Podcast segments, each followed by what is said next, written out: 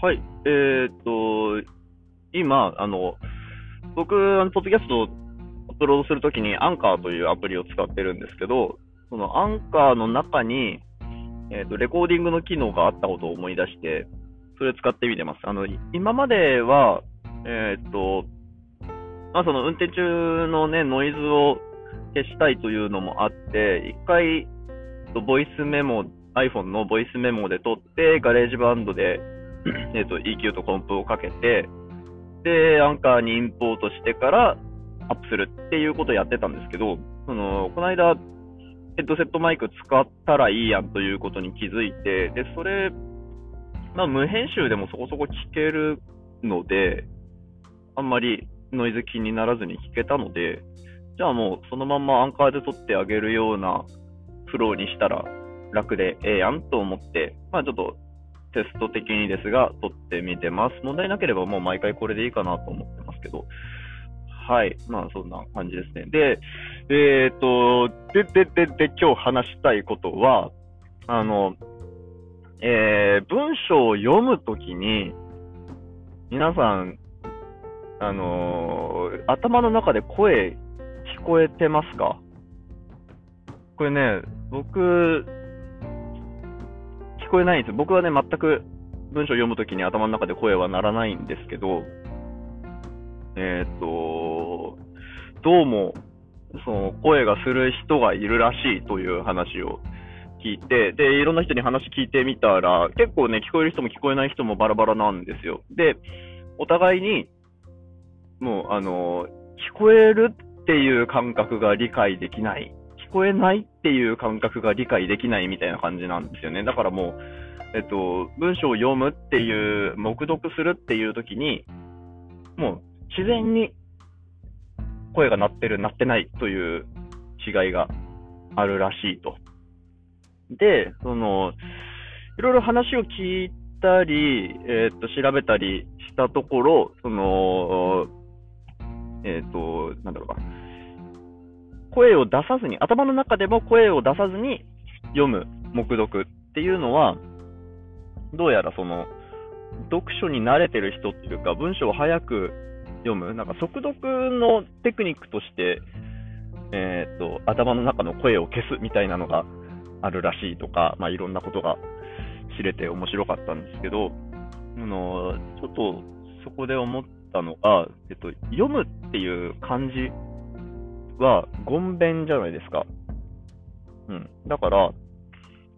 多分読むっていうのは、声に出して言うこと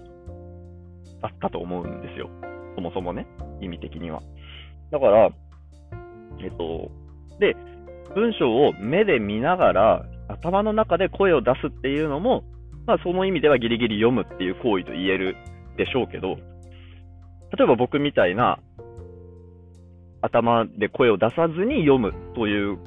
行為は、実はあれ読むじゃなくって、なんか別の行為なのではないかと。まあなんか例えば見るとかね、文章を見るとかでいいんですけど、なんかそこの違いがね、面白いなと思って、で、えっと、聞こえる派、声が聞こえる派の人によくよく聞いてみると、その、いろんなタイプが、人によっていろんな違いがあったんですけど、えっ、ー、と、その文章を書いた人が誰かっていうのが分かってる場合は、その人の声で聞こえるし、えー、それがどんな人か分かんない場合は自分の声になると。あそんななんかその、生々しくっていうのかな？なんかその読むっていう行為を、リアルに？なんていうの？すごいわかんない。僕は、その、文章を、えっと、見る、見るときに、えー、もうその文章って、その、声とか息遣いとかいう、そういう生身の感覚は全くなくって、もう情報なんですよね、いわば。だけど、その、見た目には同じ行為、文章を見るっていうことを知っている人の中に、こんな声色とか口調とか、まあ声、あの誰が喋ってるかとか、そんな豊かな情報を持って、あの、文章を見るっていうことをしている、してるというか、できる人がいるんだっていう方にすごい衝撃を受けて、なんかまあ、羨ましかったですね、素直に。うん。で、えっと、なんだろう、えっと、な何を言おうとしたっけ？えー、っと、あ、あかん、忘れた。まあいいや。で、えっと、そうそう。でね、読むっていうのが、まあ、声に出して言うことだったのではないかっていうことと、から、なんかいろいろその漢字の元々の意味というか、まあ漢字じゃなくてもいいよ、その動詞の元々の意味みたいな、そういうところにもちょっと興味が湧いてきて、いくつか、あの、調べ、調べたこともあれば、想像しただけで言ってることもあって、全然、あの、確証はない話を習ってますけど、今から。あの、えっと、話すっていう動詞。とりあえずひらがなで想像しててください。話す。ね、いろんな話すがありますよね。えっと、放出するの話すもあれば、距離を離すっていう話もあるし、えっと、喋るっていう意味の話すもあるし、で、その話すっていうことの、じゃあ、なんか共通のニュアンスみたいなものはないかっていうのを考えると、その、えー、外側に向けて発する？